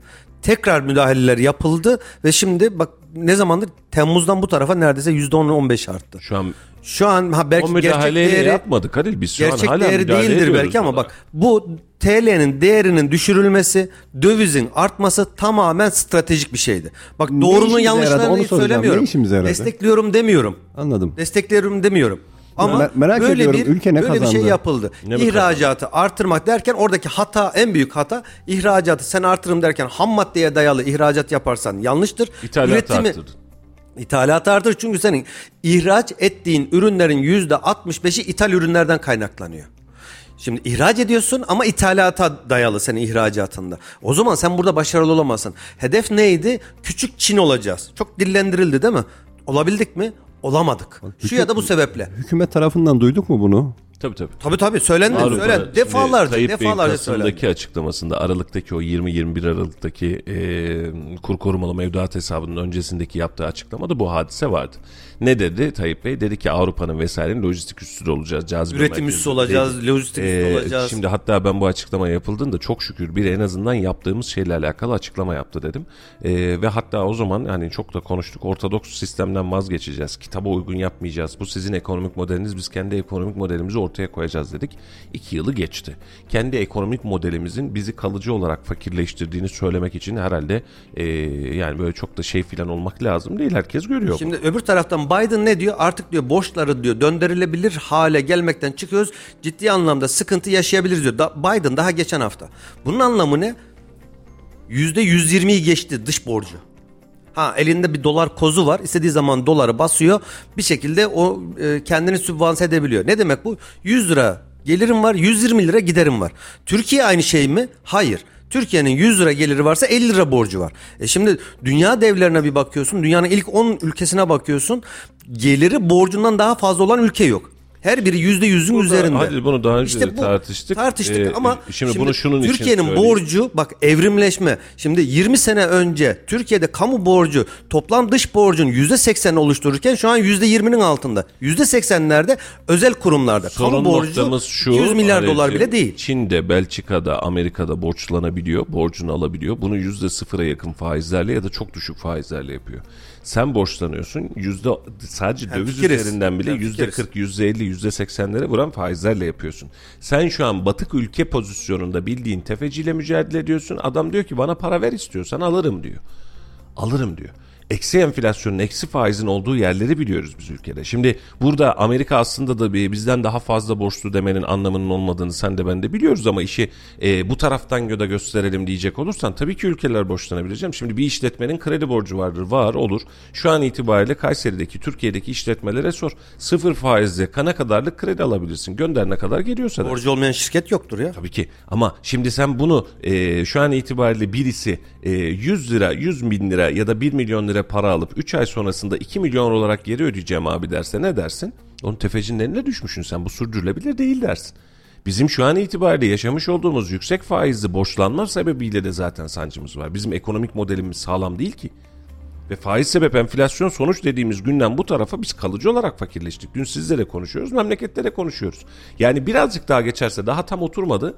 Ee, %600'ler, %700'ler civarında %1000 civarına ulaşmış olacağız bizim küçülmemiz. Çünkü cebindeki 100 liranın 10 lira kadar değerinin olmadığı güne geldik şu an neredeyse. Yani şu an hadi 10 lira olmasa da bir 15 lira falan ediyor diyorsun. Yani eski eski paraya, eski değere göre satın alma gücünde. E, kalıcı olarak fakirleştik. Ya biz tam Çin olacağız derken Çin biz olduk. E, bu- tüm vatandaşlar Çinli gibi yaşıyor. Şimdi 2 artı 1, 1 artı 0 ev bulsam da başımı soksam acaba diye düşünüyor. E demek ki burada da yapmış olduğumuz yanlışı da söyleyebilmemiz lazım. Şimdi Erkan demiş ki abi bugün sizi çok AK Partili gördüm demiş. Yok kardeşim biz herhangi bir partili herhangi bir duruşlu değiliz. E, duruşun ötesinde tabii ki biz farklı fikirleri de tartışacağız. Bu bizim için en önemli konu. Halil başka bir şey de söyleyebilecek. Ahmet Bey başka bir şey söyleyecek. Kamuoyunda yayının yayın dinleyen de ha, diyecek ki demek ki bu da böyleymiş diyecek. Ha bunlara Yorumu kendi yapacak. Tabii ki bunlara söyleyeceğimiz bir lafımız yoksa da ağzımızı kapatacağız. Şimdi sen orada bir soru daha sormuşsun bana. Yavuz Ali Ağaoğlu'nun çıkışıyla alakalı ne düşünüyorsun zarar verir mi diye. Dün Kazım Yücel akşam iftardan sonra konuğumuzdu. E, kendisiyle de aynısını konuştuk. Yaklaşım da çok hoşuma gitti. Aslında doğru bir yaklaşım. Yavuz Ali Ağaoğlu bir milletvekili diyor. Yani kendi açıklamasını yapabilir. Bu da bizim parti meclislerimde sorun olmamalı. Olmaması gerektiğini de düşünüyorum diyor. Aslında siyaset, aslında demokrasi, aslında özgürlük böyle bir şey. Sen şimdi buradan Kayseri'den milletvekili göndermişsin. Kayseri'deki milletvekili diyor ki misal e, hızlı tren hattı mutlaka Kayseri'den geçmeli diyor. Hükümet de diyor ki hayır efendim Kayseri'den geçmeyecek diyor. Şimdi sen Kayseri milletvekili gönderdiğine göre bunun demesi lazım mı? Lazım. Hükümetin de politikasında hayır değil diyebilir mi? Der. Bunu dedin diye senin e, partiden istifanı ister mi ya da partiden atar mı? Atmaması lazım. Senin bunu teklif olarak sunman lazım. Kendine belli bir çoğunluk sebeplerini anlatman lazım. Bunun karşılığında bunu oylatabilmen lazım. Gerek parti kurullarında gerek mecliste bu işi bitirmek lazım. Şimdi biraz önceki konuştuğumuz hadise. Halil Bey başka bir şey söylüyor. Ahmet Bey başka bir şey söylüyor. Şimdi bu üçlü sinerjinin içerisinden tutup da evet ya aslında bu böyle dersen burada art niyet yoktur sonuç vardır. Ha ama burada Halil Bey hayır kardeşim illa bu böyle derse ben hayır kardeşim illa bu da böyle dersek iyileri görmezsek kötüleri herkesin gözün içine batırırsak o zaman da inandırıcı olmaz. Bunun adı da siyaset olmaz. E, yardakçılık olur yal, yaltakçılık olur. Başka bir şey Hep- hepimizin kabul edeceği bir cümle kurayım o zaman. Buyurun. Yani siyasiler, siyasi dönemler ne kadar sürerse sürsün. Hiçbir mazeret başarının yerini tutamaz. Tabii ki. Bunu hepimiz kabul ediyoruz. ki. Bu bütün partiler için, bütün yaptığımız işler için geçerli. İşte doğru tek, doğru bir tane doğru çıkıyor. Hiçbir mazeret başarının yerini... Başarılı en olduğu güzel- sürece mazerete gerek kalmaz. Dünyada bunun en güzel örneği Almanya'dır. Birinci Dünya Savaşı'nda yanmış, yıkılmış, yok olmuş tabiri caizse 20 senede kendini toparlamış Avrupa'nın en büyük gücü haline gelmiş. Bak 20 yıldan bahsediyoruz. Sonra dünyaya Sonra- kafa tutmuş. Kafa tutmuş. Avrupa'nın yarısını fethetmiş. Rusya'nın üçte birini fethetmiş. Sonrasında e, kıtalar arası Amerika geldikten sonra işin rengi değişmiş. Bir daha yıkılmış. 20 sene 30 sene boyunca çok ciddi tazminatlar ödemiş. Başını kaldıramamış ve sonrasında geldiğimiz noktada dünyanın en büyük 5 ekonomisi haline bir daha 30-40 yıl içerisinde tekrar bir daha gelmiş. Demek ki yapılıyor. Bu Demek Müslüman bir ülke neymiş? değil. Politikaları çok doğru politikalar Demek ki üzerine inşa etmiş. Doğru politikalar. Ve bunların her birinin ortak paydası nedir biliyor musun? Üretime dayalı ekonomi. Büyük ekonomilerin tek ortak paydası vardır. Sanayiye Üretirsen dayalı, büyü- üretime dayalı. büyürsün. Üretirsen büyürsün. Biraz önce Mustafa Bey şey dedi işte muhtemelen dedi sen bu ittifaka mevcut hükümet ittifakına oy vermeyeceksin dedi. Ben sana şöyle bir şey söyleyeyim. Bugün çıksa da Millet İttifakı yani e, hükümete aday olan ittifak şu an hükümetin yapmış olduğu ülkemiz için doğru yatırımlar işte uçaktan bahsediyoruz, araçtan bahsediyoruz yani dış siyasetimiz işte bunlar yanlıştı bunları bozacağım dese onlara da oy vermem. Doğru. Çünkü doğru olan şeye doğru demek lazım. Yani doğru olan şeyin peşinde Bozacağım olma. diyorlar zaten. İşte vatandaşı e, Neyi bozacağım diyor. Vermem abi. Onu şöyle e, Halil bak orada da işte manipülasyon yapıyoruz. Şimdi bozacağım diyen oradaki altı partiden bir tanesi. Ama mutabakat metninde bunlar kesinlikle desteklenecek ve sürdürülecek diyor. Ama sen şimdi bakarken bunlar zaten bozacağım diyor dersen Bak burada da aynı hadise. Nasıl biraz önce AK Parti'nin ya da Cumhur İttifakı'nın yaptıklarıyla alakalı durduğumuz yeri belli ediyoruz. Şimdi bunlar zaten gelince bozacak dersen bunun adı e, memleket sevdasına bir şey yapmak değil seni tenzih ediyorum. Çünkü sosyal medyada bunu çok fazla körüklüyor. Bu memleket adına trollük yapmak. Yani bak Daha iyisini yapacağım demesi lazım. Şimdi şimdi bak e, Ahmet Bey e, Baykar konusunda Ali Babacan'ın bir açıklaması var. Biz burada yayında da yerden yere vurduk tabiri caizse. Yani bu kadar saçma bir şey olmaz diye. Şimdi ama bir bakıyorsun çıkan mutabakat metninde bakıyorsun. Şimdi altı partinin bir araya geldiği yo böyle bir şey yok diyor. Şimdi mesela basit özelliklerle girelim. Hüdapar Cumhur İttifakı'nın destekçisi mi? Destekçisi. Şimdi Hüdapar diyor ki niye Türk bayrağı diyorsunuz? Türkiye bayrağı diyor. Şimdi buna takılalım Cumhur İttifakı böyle mi diyor diyelim. Şimdi bu ortaklardan bir tanesi bu söylüyor ama e, akil güç ya da hakim güç neyi çıkartıyor? Buna doğru gitmek lazım. Şimdi eğer bunu görmeyecek olursak bak bunlar zaten böyle yapacak. Bunlar zaten bunu yok edecek edebiyatına giriyoruz. O zaman biz yine doğruyu bulamıyoruz. Çünkü ben açık bir şey söyleyeyim. Son raddeye kadar bakın kim kazanırsa kazansın hiç umurumda değil. Gerçekten bak net söylüyorum gerçekten umurumda değil. Ama son raddeye kadar muhalefet ve iktidar birbirini dengeleyecek ve birbirini kontrol edecek güce gelmeli. Meclis aritmatiğinde de diğerinde de sınırsız hakimiyet ve güç verdiğimiz diğer tarafı tamamen çöpe atarak, yok sayarak, aşağılayarak ortaya çıkarttığımız taraftar grubu gibi çıkarttığımız siyaset 20 yılda bizi bakın son 10 yılı Halil bunu sen de söylersin son 10 yılda geldiğimiz hale bak. AK Parti'nin daha dengeli olduğu, muhalefetin daha etkin olduğu dönem bizim özlemimiz ve hasretimiz şu an doğru mu? Türkiye'deki asıl mesele zaten hükümet değil. Asıl mesele muhalefet. Muhalefeti de bu hale getiren yine hükümet politikaları. Çünkü niye hareket ettirmiyorsun, e, trollüyorsun, troll orduları çıktı, dengeyi bozuyorsun. Hayır kardeşim biz demokratik olarak e, biraz önceki söylediğin ya. Mesela diyorsun ki bunlar zaten bitirecek İHA'yı SİHA'yı diyorsun. Bitirmeyecek ki. İyi de bak şimdi bir şey söyleyeceğim. Bunu trollük olarak değil son derece haklı olarak dinleyicilerimize hak verir vermez yorumları kendilerindir. Yapılanın kötüsü olmaz diye bir laf vardır değil Doğru. mi? Hepimize. E şimdi yapılan geçmişte yapılmaya çalışan her şeye şu anki ana muhalefet partisi engel olmak için elinden gelen her şeyi yaptı mı? Mahkemelere taşıdı mı? İHA'lara karşı geldi mi? Otomobile ne gerek var dedi mi? Şu- ondan sonra Marmara'yı durdurmaya çalıştı mı? Yapıldıktan itiraz etti, sonra- köprüye itiraz etti. Sonra da kalkıp da bunun adı Atatürk Havalimanı olsun dedi mi? Üçüncü havalimanına karşı geldi mi? Daha Sabiha Gökçen Havalimanı yaparken buraya kaç tane uçak inecek canım diyen Kemal Kılıçdaroğlu değil miydi? Şu an bırak Türkiye'yi dünyanın en büyük havalimanlarından bir tanesi oldu mu? Bütün ne, ne kadar ne yapılmaya kalkılırsa bunlar durdurmak adına Kemal Kılıçdaroğlu özelinde söylüyorum. Diğer partilere bir şey söylemiyorum. Bunların her birini mahkemelere taşıyıp durdurma kararları almaya çalıştı mı? E çalıştı. E ondan sonra kalkıp da ben yine e, CHP'nin içerisindeki genel başkan yardımcı şimdi münferit olaylar diye bakamam o kendi fikri değil. İHA'lara SİHA'lara bakacağız demedi mi? Biz savunma sanayini tekelleşmeye çalıştı. Baykar'ı şunu yapacağız. Şu, bunu e, hükümet üzerine yapacağız. Böyle bir e, strateji olmaz deyip de hepsine karşı gelmeye çalıştılar mı? E, hani dedi arabada canım dedi. E, açılışına da gitmedin. Araba nerede dedi. Şimdi bak muhalefet tarafı hükümetin yaptığı yanlışları eleştirirken bir de şunu söylemesi lazım. Arkadaş şunları şunları yaptım ben daha iyisini yapacağım. E, Bak, aynı çok güzel bir Kılıçdaroğlu şey çok söyledi. özür diliyorum son cümle. Aynı Kılıçdaroğlu kalkıp da şehir hastaneleri yapılırken en büyük karşı gelenlerden bir tanesi değil miydi? Bak E yine- şimdi bunların hangisine biz kötü diye, diyebiliyoruz yapılanlara? O yüzden söylüyorum. Yeni gelişme yap söylemezsen, söylemlerini geliştirmezsen, icraatını ortaya koymayıp sadece ve sadece yapılanları eleştirirsen halkın karşılığında bunun karşılığı olmaz. İşte bak bu kadar Anlatmaya cümleyi bu. bak tamam bak bu kadar cümleyi Ve daha fazlası var, eksiği. Ben de sana fazlasını eksiğini sondan başlayarak başlayayım.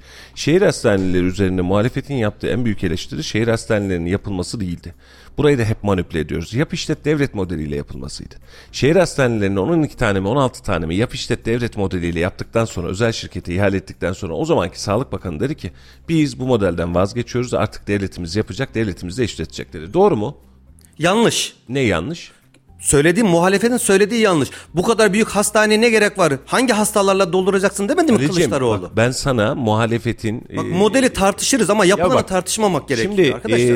e, şimdi şöyle söyleyelim. Muhalefetsin e, icraatın öbür tarafın elinde ve sana diyor ki bu modeli niye yapıyorsun? Buradan kim yetkileniyor? Kim faydalanıyor diyor sana soruyor. Dahasını söyleyeyim son dönemini çok çok iyi biliyorum. Yap işlet devlet modeliyle kime peşkeş çekiyorsunuz bunu dedi. Şimdi dönüyorum mesela havalimanı konusuna geliyorsun vesaire konusuna geliyorsun. Şimdi bunu çok güzel bir şey söyledin. Şimdi bu dakika itibariyle açık oturumlar yapılıyor. Hani Kemal Kılıçdaroğlu çağırıyor diğeri çağırıyor ya. Bunu bugün itibariyle mesela Kemal Kılıçdaroğlu'nun yüzüne soracak gazeteci lazım. Siz zamanında havalimanı ile alakalı bunu demiştiniz. Hala aynı fikirde misiniz demesi lazım. Doğru. Mesela 3. havalimanı ile alakalı benim hala kaygılarım var. Sebebi şu çok uzakta bir alan sen biliyorsun.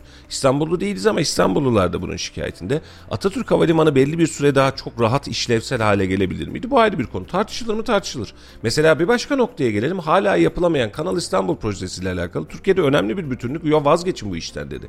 Bu işi bu, bu hale getirmeyin dedi. Hayır biz de yapacağız dedi. Yapılmadı daha. O da ayrı hadise yani başlanmadı da. Şimdi burada tabii ki muhalefet muhalefetini yapacak. Mesele de şu. Zaten senin bahsettiğin hani diyorsun ya Sabiha Gökçen havalimanına kim inecek? Üçüncü köprüden kim geçecek diyordu. Ne oldu diyorsun ya. Vatandaş buna cevabını vermiş zaten. Vatandaş vermiş cevabını. Diyorum o ya- gün itibariyle çok özür diliyorum. O gün itibariyle vatandaşı bu inandırıcı gelmiş olsaydı bunlar saçmalıyor derler yoluna bakardı. Muhalefet tabii muhalefetliğini yapacak. Ha bunun karşılığında da malzeme bittikten sonra insanlar diyecek ki diyordun bak şu an sen söylüyorsun ya şehir hastaneleri diyordun ne oldu diyeceksin. Bunu buraya geldiğinde Kemal Kılıçdaroğlu ona da soracaksın. Oldu ya biz yayını aldık. Böyle diyordunuz ne oldu efendim bu iş diyeceksin. Bu da bu adam da cevabını verecek. Ama bak şunu yine söylüyorum. Söylediklerinin her biri yanlış demekte, hükümetin yaptığı her iş yanlış demekte aynı hadise. Bak net söylüyorum bunu sana. Mesela şehir hastaneleriyle alakalı ben çok çok iyi biliyorum. Başlangıcında çok takipte değildim. Şehir hastanelerini niye yap işlet devlet yapıyoruz. Ülke buradan zarar ediyor dendi.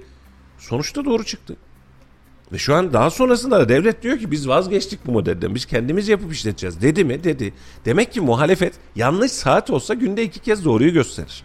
Yani malzemeye şöyle bakmayın. Biraz önce bak ne diyorum Halil? Diyorum ki hükümetin yanlışları yanlışları doğrularını nasıl inkar edelim?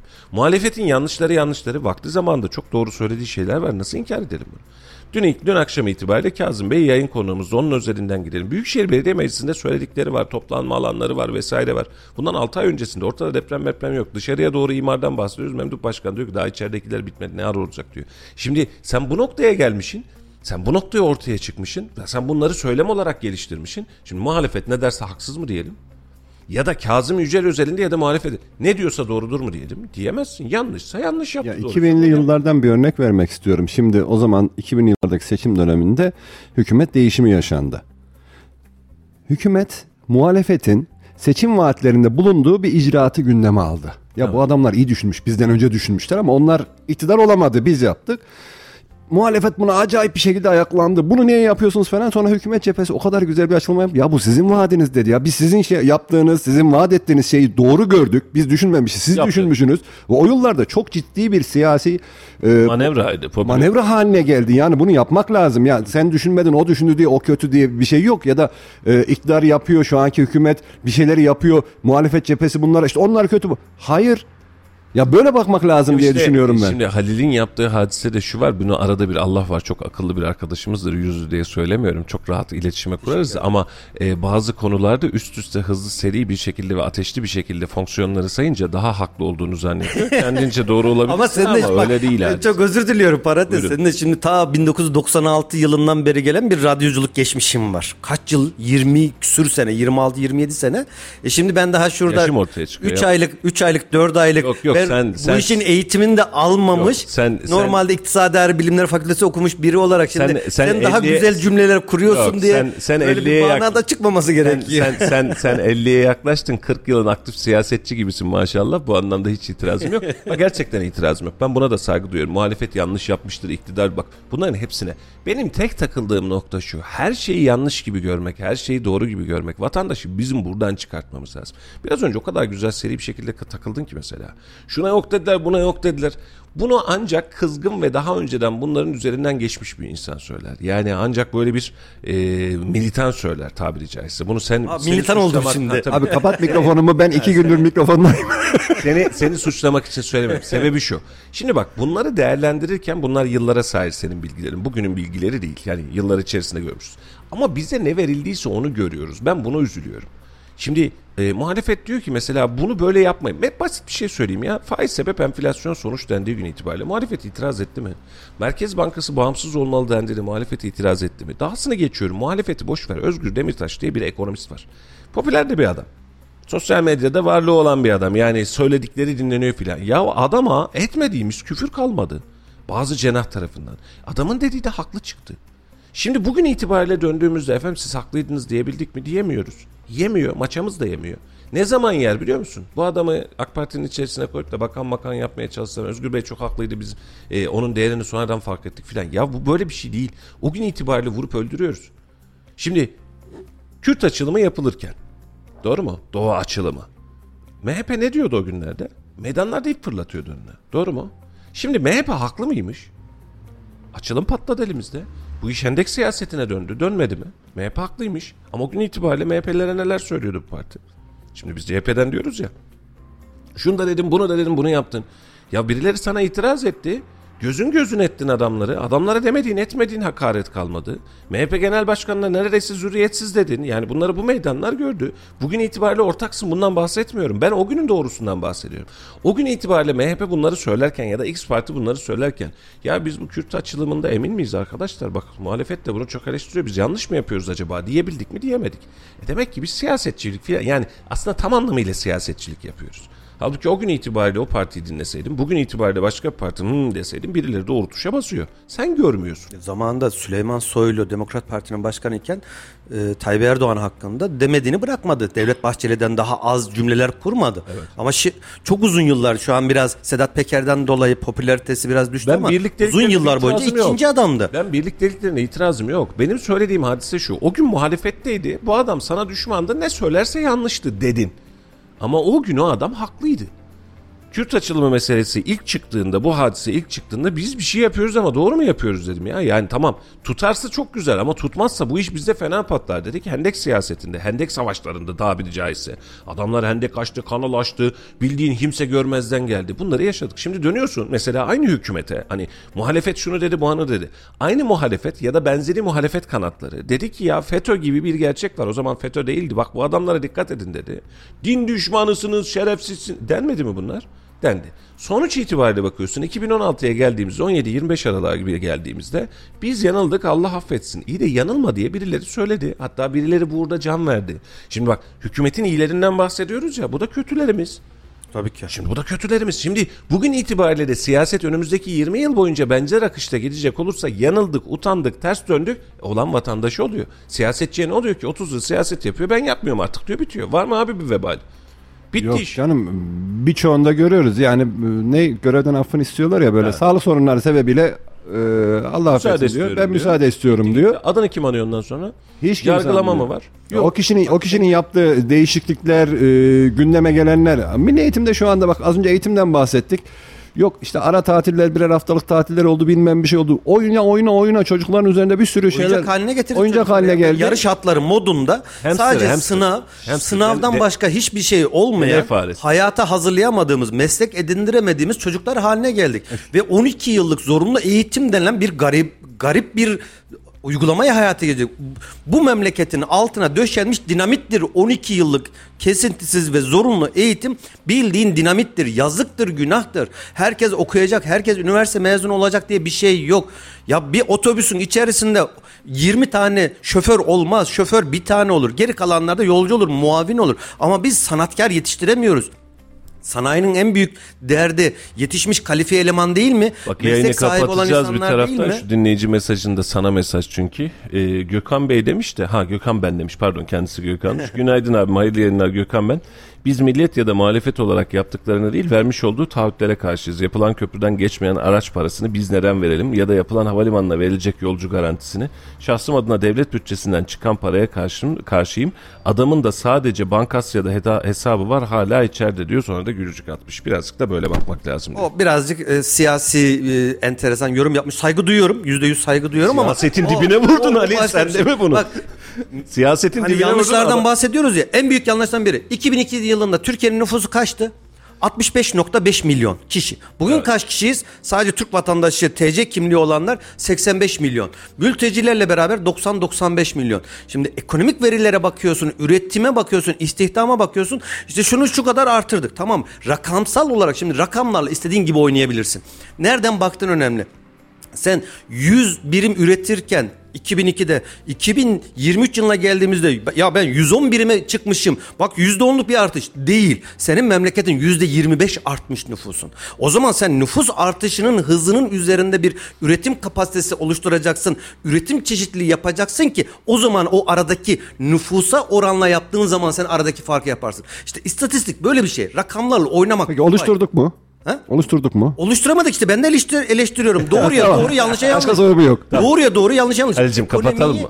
Çok özür diliyorum. Son Kapatalım cümle mı? ekonomiyi üretime dayalı yapmadığınız sürece yaptığınız her şey yanlıştır. 12 yıllık zorunlu eğitimi de kaldırmak gerekiyor. Meslek liselerine ağırlık vermek gerekiyor. Teşekkür ederim. Ben de bir meslek sesi olarak, meslek sesi mezunu olarak. Adamın içinden ejderha çıktı ya yemin ederim var ya. Takdir ediyorum. Ya Malumatınız ben, olsun ben ikiniz diye. de çözdüm sizin programı. Halin damar namaz tamam bırak Tabii, ondan tabii, tabii. sonra. Bizim Melih de benle yayın yaparken benim şimdi sinir uçlarım var. Abi oraya atardı şeyi mitili. Abi sen yarım saat konuşuyorsun bunun üstüne derdi. Şimdi Halil'in de damarına dokun kenara çekil seyret. Ee, Gökhan kardeşim mesajın için teşekkür ederim. Selamlar Gökhan Bey. Ee, siyaset dese de Halil Bey siyasetin dibini yapıyor sabahtan beri ama saygı duyuyoruz. Biz onu böyle seviyoruz ve e, ekibimiz de böyle bir ekip aslında. Yani her şeyi tartışabildiğimiz, konuşabildiğimiz, e, birbirimizi e, bu anlamda toparlamaya çalıştığımız. Çünkü sokakta da var, dışarıda da var, sosyal medyada da var. Bunlar e, her daim herkes aynı düşünmek zorunda değil. Düşünmemeli de zaten. Yani temel itibariyle düşünmemeli. Yani herkes böyle düşünsün. Herkes benim gibi düşünsün. Böyle bir demokrasi anlayışı da yok. E, bunlar konuşulacak. Bunların cevapları konuşulacak ki karşımıza tablolar çıksın.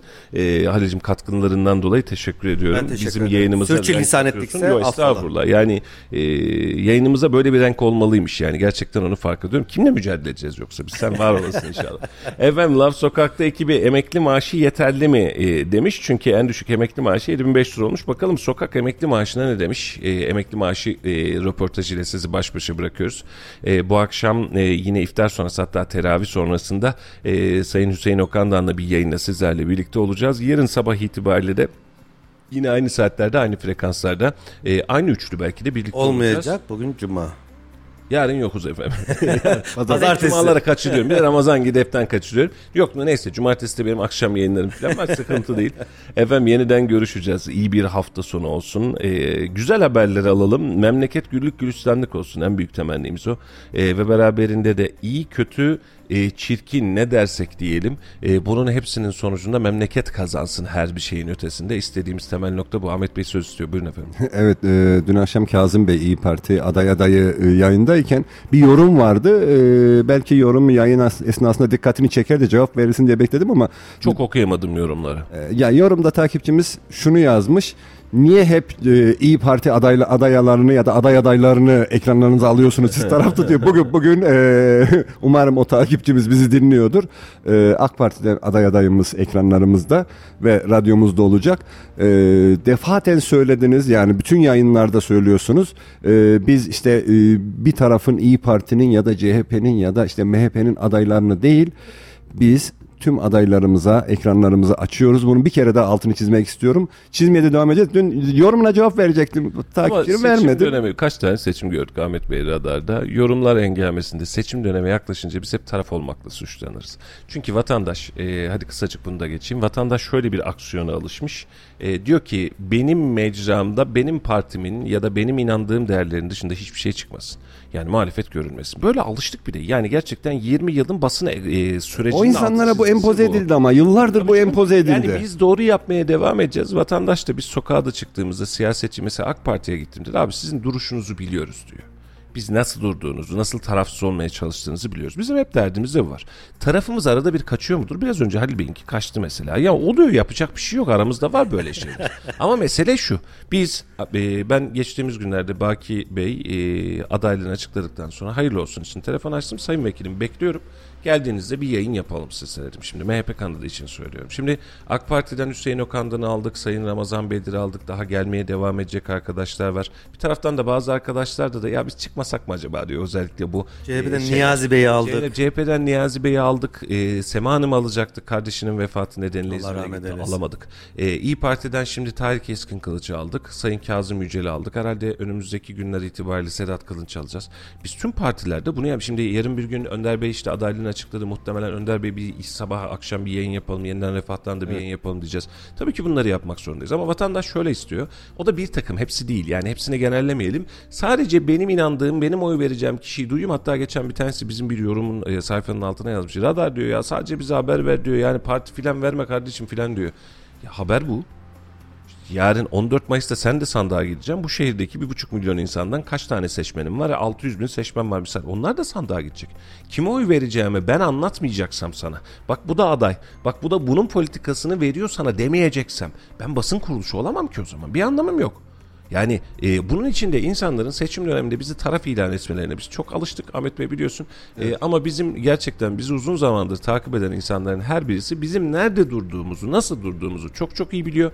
Ben bildiklerini, anladıklarını çünkü sabah sabah bu kadar insanın dinlediği, mesaj attığı, reyting alan bir programı yapabildiysek bunun en önemli sebebi duruşumuz meselesi. Yoksa e, nalına vurarız, nalına vurarız, mıhına da vurmayınca yarın bir gün naldan olursun. Nalına da mıhına da vuruyoruz, anlatıyoruz. Doğru bildiğimizi söylüyoruz. Tabii ki yanlışlarımız vardır ayrı hadise ama artık o e, vatandaşın takdirini genel kamuoyu takdirine bırakmak lazım. Herkes bizi çok iyi bilmiş olsaydı hükümet biz olurduk değil mi Halil Beyciğim? Değil mi?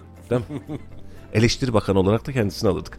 Efendim emekli maaşı yeterli mi diye sokağa sormuşuz. Sokak röportajıyla sizi baş başa bırakıyoruz. Yeni yayınlarda görüşmek üzere. Kendinize iyi bakın.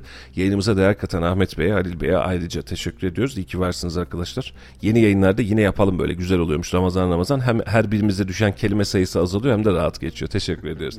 Efendim Laf Sokak'ta ile baş başa bırakıyoruz. Hoşçakalın. Hoşçakalın. Bakalım. Yeterli değil çünkü hayat koşulları gerçekten çok ağırlaştı. Geçinemez. Evi kiraysa ne yapacak o adam? Bir düşünün yani şöyle. Bugün ekmek olmuş kaç lira, yiyecek olmuş kaç lira. Yok ya yok hayat bitmiş. Türkiye bitti bitti. Yetişmiyor elektriğine, suyuna, marketine, çarşına, pazarına hiçbir şey almadan yaşamaya bakarsan belki. Yani normalde geçinilebilir bir insan. Geçinilebiliyor normal yani. 7500 lirayla ne alabiliriz ki yani? Ev kiraları olmuş 3000-3500 lira. En düşük emekli maaşı 7500 lira olarak açıklandı. Siz bu konu hakkında ne düşünüyorsunuz? Bence e, geç alınmış bir karar. E, bu biraz dengeleri düzeltti diye düşünüyorum ben. Önceden mesela 2000'den önce emekli olanlar biraz daha fazla alıyorlardı. 2000'den sonra emekli olanları da düşürmüşlerdi bunu. Bunu biraz düşün, e, düzeltmeye çalıştılar en düşük alanları. Bu biraz iyi, iyi gözüküyor bence. İyi bir seçim. Yani yeterli değil tabii ki. Yeterli değil çünkü hayat koşulları gerçekten çok ağırlaştı. Ama en azından biraz olsun nefes almalarını sağlar o e, 5500 lira alan kişilerin asgari ücret alan veya emekli maaş alan birisi önceki dönemlerde e, çocuklarını da okutabiliyorlardı, kira da verebiliyorlardı. Ama şimdi 7500 lira alsa bile e, özellikle metropol kentlerde geçinme şansları yok. Anadolu'da da yani en kötü kiralar 3000 4000 lira yine iyi değil yani bence. Yani en, 10 bin lira bile olsa iyi değil aslında ama Türkiye'nin ekonomisi demek ki çok iyi değil ki bu maaşları bu kadar yapıyorlar. Ekonomisi asgari ücret ve düzeyinde olanların biraz daha rahat bir nefes alması için yapılan güzel bir düzenleme Cumhurbaşkanımız tarafından. Sağ olsun memleketin başında idare ve yönetimi de güzel. Tabii ki memleket seçim sürecinde bunu da halkımız göz önünde değerlendirecektir. İyi olan hangisi ona karar verecektir. Bunlar için yani memleketi aşağılamanın, kötülemenin, herhangi bir yaptırım uygulamanın gerekleri yok. İnşallah 14 Mayıs'ta olacak herhalde seçim. Mayıs'ın 14'ünde iyi ya da kötü yani ülkemizi yönetebileceğini düşündüğü insanı başa getirecekler. Bu da inşallah ülkemizin gelişmesine bir fayda sağlayacak. Benim söyleyeceklerim bu kadar. Memleketimiz hakkında hayırlısı neyse o olur inşallah. Allah kimseyi devletsiz, bayraksız, vatansız bırakmasın. Gürpınar Muhtarı Hasan Karadağ. Ben 20 senedir muhtarlık yaparım. Ee, Ben devletimi e, seviyorum. Devletimin yanındayım. Ben sade Suriyelileri istemiyorum. E, köyde e, Allah bereket versin yeter. Kiramız yok. Devletimiz ne karaladı ne verdiyse sağ olsun diyoruz. Konuşalım yavrum konuşalım yetişmiyor elektriğine, suyuna, marketine, çarşına, pazarına hiçbir şey almadan yaşamaya bakarsan belki mümkün değil yedi buçuğuna geçinmek. Fiyatlar artmasa daha iyiydi tabii. Maaşlara zam geldi ne oldu? İki buçuk milyondan aldığımızı sekiz milyondan alamıyor şimdi. Bir tane etek katlattım 150 lira. Kolunun ağzıyla beraber. Allah sağlık sıhhat versin. Memleketimize hayırlı kimse onu nasip eylesin. Ben 30 30 yıl devlet memuruyum. 8 lira maaş alıyorum. Hepsi de bankaya gidiyor faize. 100 lira maaş alıyorum. Ama önce vatan. Elinde olsa daha fazla verir. E- Ekonomi de kötü değil yani. Millet bak saraflarda bastırma alıyor, sucuk alıyor. Yani şunu diyeyim. Bizim millet özentiye bayağı alışkın. O, o yiyor ben de yiyeyim, o yapıyor ben de yapıyorum. Bu hükümetin yaptığı asgari ücreti ta aldı sekiz buçuğa çıkarttı. Üç buçuktan yedi buçuğa çıkarttı. Daha ne isteyecek? Tabii ki insanların geçim kaynağına göre biraz ama az ama yine de idare etmekte fayda var. Bunu eskileri düşünebilirsek şimdi daha çok iyi bir gündeyiz yani. Ben bunu söylemek isterim. Tabii fiyatlar yüksek. Fiyatlar yüksek. Evvel mesela bir şey bir kilo alıyorsa şu anda yarım kilo alıyor ama yine de e, ülkemizin açısından da olsun ne olursa olsun e, bence yeterli yani. Ben öyle düşünüyorum. Yani normalde geçinilebilir bir insan. Geçinilebiliyor normal yani. Yetmez. Nereye yetecek? Mutfağa yetmiyor ki. Geçinemiyoruz. Torunlarımız da var. Hepsi de kirada. Geçinilmiyor yani. Yeterli değil. Vatandaş bu paralarla geçinemez. Çünkü e, hayat pahalılığı en üst noktada. Alım gücü de düşmüş durumda. 7500 lirayla ne alabiliriz ki yani? Ev kiraları olmuş 3000-3500 lira. Ya bunlar sadece hayat öpücüğü ya geçici çözümler. Doğru çözümler e, yoksulluğu yok etmek lazım. Yapılması gereken şey bu. Yoksulluğu yönetmemek lazım. Şu anda iktidar yoksulluğu yönetiyor. Yok etmeye çalışmıyor. Benim düşüncelerim bunlar. Yeterli değil. Çünkü her şeye zam geldiği için yeterli olmuyor. Bir başınıza da olsanız aynı, iki başınıza da olsanız aynı. Hayır geçinilmiyor, mümkün değil. Geçinemez. Evi kiraysa ne yapacak o adam? Bir düşünün yani şöyle. Bugün ekmek olmuş kaç lira, yiyecek olmuş kaç lira. Yok ya yok hayat bitmiş. Türkiye bitti bitti. Çok iyi oldu ama yalnız ortada bir haksızlık var. Mesela yüksek prim yatırıp da e, ben mesela yüksekten prim yatırıp e, 7500 tamam Allah razı olsun bir şey demiyorum ama yüksek prim yatırmanın bir anlamı kalmadı bence. 7500 lirayla yani kiranın 4000 lira 3500 lira olduğu bir yerde geçiniyorum desek yalan olur ama ne yapacağız? Mecbur artık böyle gelmiş böyle gidiyor.